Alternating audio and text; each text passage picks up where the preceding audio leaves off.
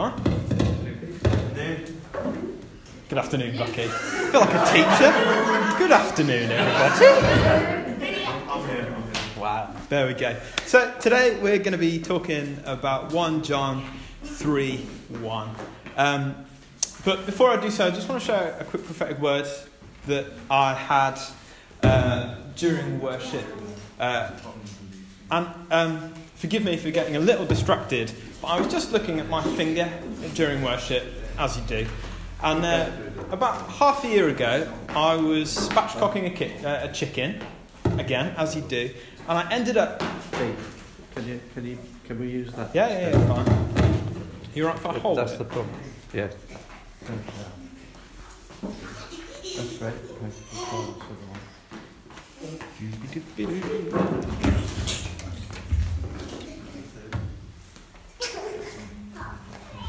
Is that any better? Yeah. Wait. So where were we? We were with me spatchcocking a ki- uh, chicken. Um, so I was I was cutting up chicken, and I ended up cutting the end of my finger off, which was very painful, and I cried like a little girl. But it's all good. Um, and I was just looking at my finger during worship, and I realised that I've completely lost my fingerprint on my finger. Um, and as, as loose a connection as this is, I know, I really felt like there was someone here today, be it in the room or watching online, that really feels like this year they've lost a little bit of who they are. They've lost a little bit of the thing that makes them unique, their fingerprint, if you like. Uh, and I felt this really strongly that, that God wants to show you who you are.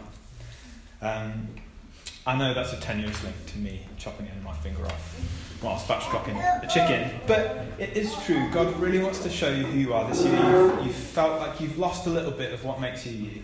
You've lost a little bit of what what is uniquely you, but God wants to tell you exactly who you are. You are His child. You are His. So, anyways, back to, to 1 John 3 uh, 1. So let's, let's read it. It says this See what kind of love the Father has given us, that we should be called children of God, and so we are. The reason why the world does not know us is that it did not know Him. For, for those of, of, of you that are maybe new here today or have been following us, but this is the first service you've come to, we've been working our way through the book of 1 John. And I don't know about you guys, but I've really, really enjoyed it. I've really enjoyed working through a book of the Bible. Me and Graham were chatting about this last week. Um, it's so interesting just working your way through the Bible systematically because it causes you to talk about the verses that you don't necessarily want to talk about. And it, it, it means that you can't cherry pick your favourite things from the Bible and leave the rest. And uh, I really like it because it gives you such a good view of actually what Scripture is saying and what God is saying to us. So, yeah, I really enjoyed it. So, on to John 3 1. He's talking about that we are called children of God. Uh, quickly, it's, it's worth noting that John refers to us being children of God exclusively to those who are saved, to the elect, you might say, and makes a distinction between his children and the rest of the world.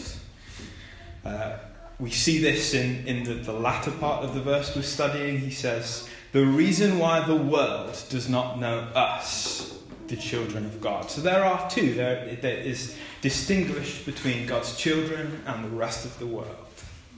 We've spoken about this before. I know Graham's preached on this before, but it is an, it's an important distinction, and it is only us being hidden in Christ that we become children of God. The previous uh, verse, which I'll read in a second, reminds us of this precious gospel in which God can call us and make us his children. So I'm going to read the verse again and I'll read the previous verse. It says, And now, little children, abide in him, so that when he appears, we may have confidence and not shrink from him in shame at his coming. If you know that he is righteous, you may be sure that everyone who practices righteousness has been born of him. See what kind of love the Father has given to us, that we should be called children of God. And so we are. The reason why the world does not know us is that we did, they did not know him. John writes, If you know that he is righteous. And this is such an important part of the gospel to grasp that God is righteous. He is righteous. He is fully righteous, holy. When we start to grasp this truth that our great, glorious God is completely righteous, we begin to realize the need for our own salvation. We realize the need for God to reach in and pluck us out of the mire, to breathe life into our bones, and more importantly, to take place on that day of glorious and dreadful judgment on which God will hold us to account for all of our own unrighteousness. Through his death and resurrection, he has wiped our slates clean and hidden us in himself. It is in this hiding of ourselves in him that we are born as children of God.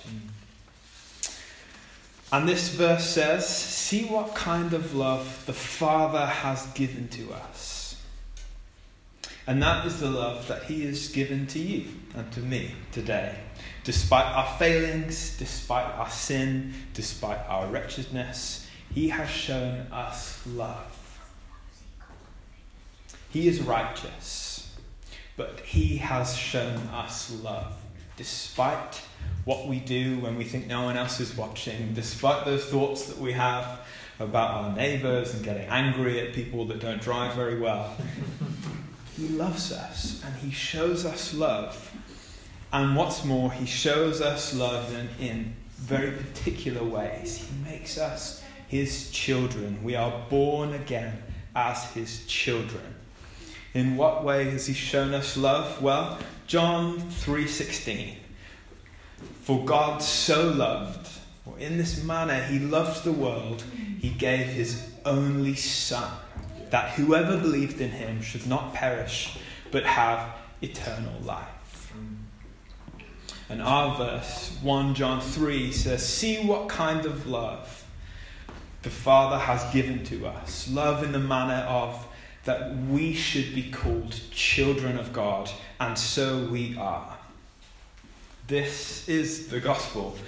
Like the story of the prodigal son, the Father has shown us such undeserving love after we have rejected him so bitterly. He has taken us back, he has clothed us in his own righteousness, and called us children of God.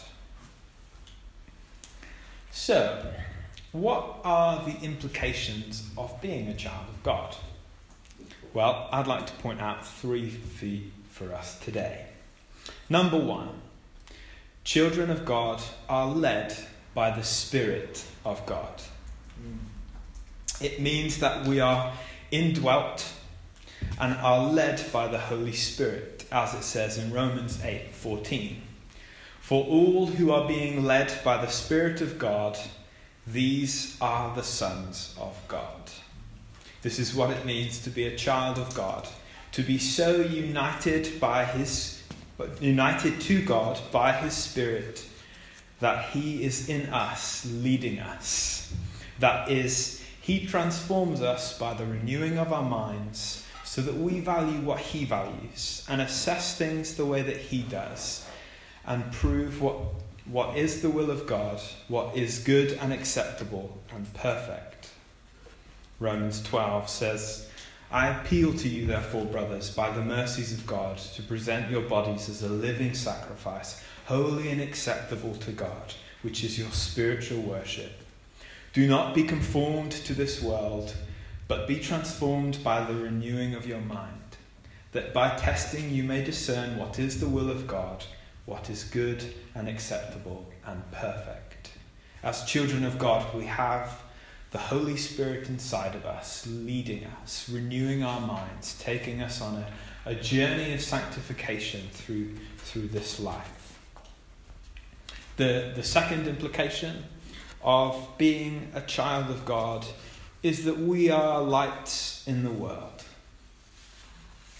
It means that you are different enough from the world that you shine like a light, like a little fragment of God's bright character of truth and righteousness and love. Philippians 2:15 says that you are children of God in the midst of a crooked and perverse generation among whom you appear as lights in the world. To be a child of God is to be in one sense the most fully human that you can be. What God was aiming at in creating us in the first place. But in another sense, being a child of God sets you off from the world of humans that are not born of God and do not have the Spirit. That's why the, the latter half of the verse that we're speaking about today says, The world does not know us. Our values and our priorities have been so revolutionized by conformity to Jesus that we don't make sense anymore to the world. But this is light and desperately needed. And by grace, some see and give glory to our Father in heaven. As Jesus said, You are the light of the world. A city on a hill cannot be hidden, nor do people light a lamp and put it under a basket, but on a stand, and it gives light to all the house. In the same way, let your light shine before others so that they may see your good works and give glory to your Father who is in heaven. And the last implication that I want to talk about today is that children of God are heirs of all things. Being God's children means that we are going to inherit what God owns. Paul says this in Romans 8 16 to 17. He says, the Spirit Himself bears witness with our spirit that we are children of God. And if children, heirs also, heirs of God and fellow heirs with Christ. We are fellow heirs with Christ. Am I, am I saying that word right? Heirs. Yeah. The more I say it, the more I'm panicking inside my head, thinking that's not the right word. Follow hair. It, it's not hairs, is it? it's heirs. Sound. let's, let's continue. So we are follow heirs with Christ. And it sounds good, right? But what is Christ an heir of? Hebrews 1 2 tells us in these last days, God has spoken to us in his Son, whom he appointed heir. It still sounds wrong of all things, through whom also he made the world. So, very simply, Christ is heir of all things, and we are fellow heirs with him of all things.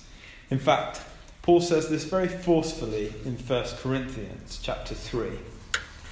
All things belong to you, whether Paul or Apollos or Cephas or the world or life or death or present things, or things to come.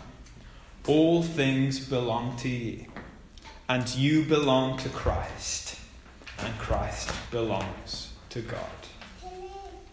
It seems pretty unbelievable, doesn't it? That God, despite our wretchedness, would make us in Christ heirs of all things. This, this should hit us. And uh, what an impact it should have on our lives. The way we think about possessions, and the need to own things, the way we thinking about the way we think about boasting and pride, and the importance of having instead of being. I have the feeling that God revealed this to us so that, in one sense, we could get out of our system and focus on other things. All right, you like to own things, he says. You like to have things. You think that's important. Okay, Here's the deal you own everything, it's just a matter of time. And your investment savvy has nothing to do with it. So now relax and live for what counts. And yet, there is probably another reason for the revelation of our inheritance as children of God. It's God's way of stooping down and saying how much he loves us by the lavish benefits he gives. See how great a love the Father has bestowed on us that we should be called children of God. Mm. And if children, then heirs, heirs of all things. The measure of our inheritance as the children of God is one measure of the love that God has for us. And the measure of our inheritance is the entire creation. Romans 8:21 Paul says the creation itself will be set free from its slavery to corruption into the freedom of the glory of the children of God. Let me say that again. Creation itself will be set free from its slavery to corruption into the freedom of the glory of the children of God, which means that the entire universe will be redeemed for the sake of the children of God. We're going to look at a brief look of all of creation now, and I have to admit that I low key plagiarized most of this information from John Piper, but I think that's okay because he's great. So, our planet is a small part of the solar system that is 7.3 billion miles across. This solar system is a little speck in the galaxy we call the Milky Way, which is 80,000 light years across. A light year is how far light travels in a year. And light travels at around 186,000 miles per second. So our galaxy is 480,000 trillion miles across. The nearest star to us, which I'm not going to bother to say because I can't, would take 4.3 years to get to, travelling at the speed of light. The nearest neighbouring galaxy would take 2.2 million years to get to at the speed of light. All creation will be set free into the glorious liberty of the children of God. It is yours, and you are Christ's, and Christ is God's. God has revealed these things to us not so that we will fall in love with the stars, but so that we will see something of the magnitude of His love. See how great a love that the Father has bestowed on us, that we should be called children of God. And if children, then heirs, heirs of all things, not, not for the sake of all things but for the sake of comprehending the utter glorious love of God. So let's move on to the second part of this verse. Therefore, the world does not know us, because it did not know him. As sons of God and daughters, of course, we belong to another world and we become strangers to our own. This, and this can show the great danger of a Christianity that works so hard to show the world how much like the world they can be. Mm-hmm. We cannot be surprised or offended to find out that the world does, in fact, not know us. Great marketing and social media, amazing music and bright lights, fashionable preachers, and feel good messages are not vehicles for salvation. Mirroring the world is not a catalyst for conversion. No matter how fashionable I look, uh, how up to date with the modern trends I am with my iPhone, or how cool my taste in music is, the world will not know me as a child of God. Salvation starts and ends with God. He reaches into our lives, lifting us up out of death.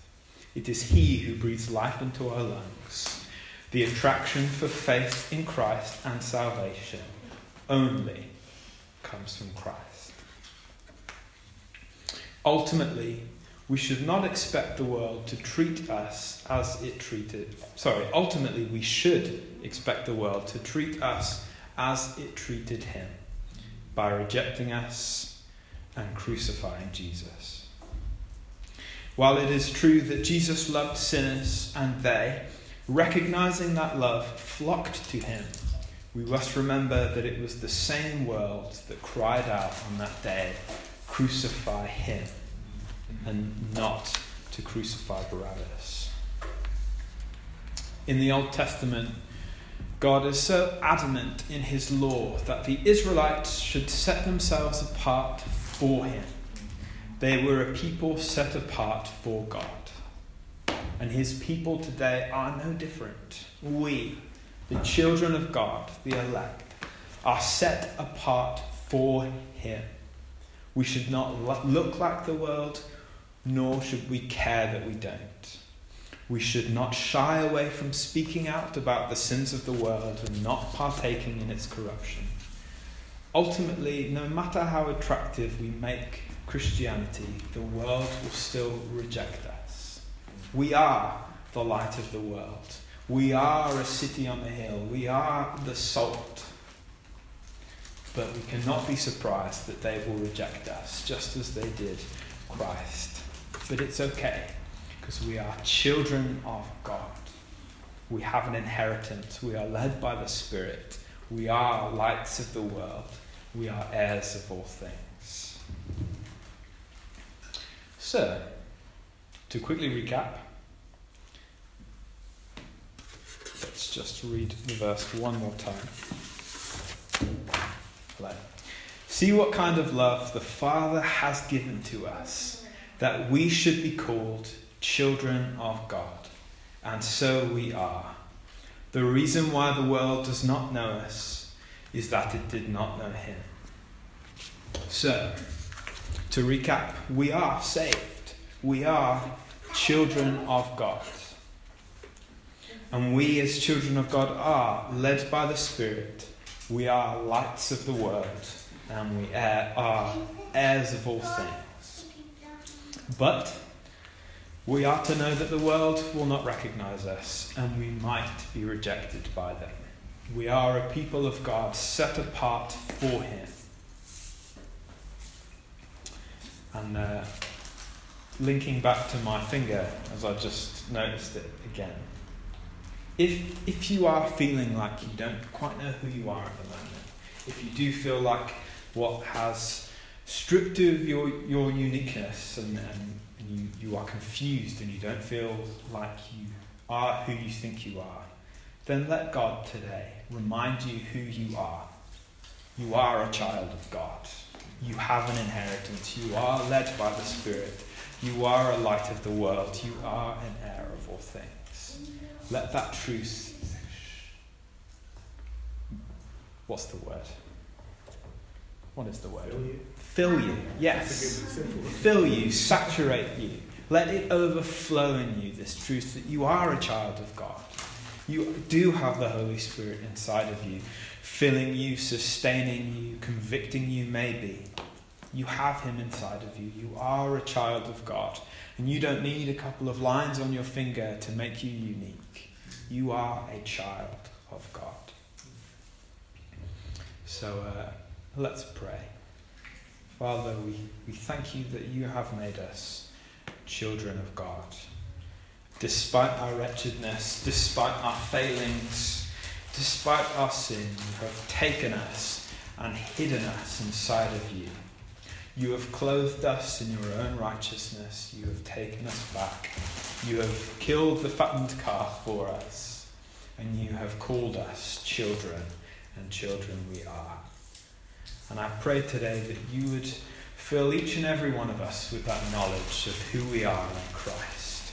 You would fill each and every one of us with the assurance that we are children of God.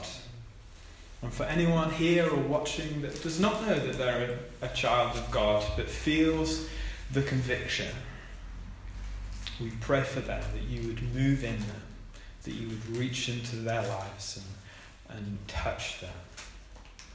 In your precious name, Jesus Christ. Amen. Amen.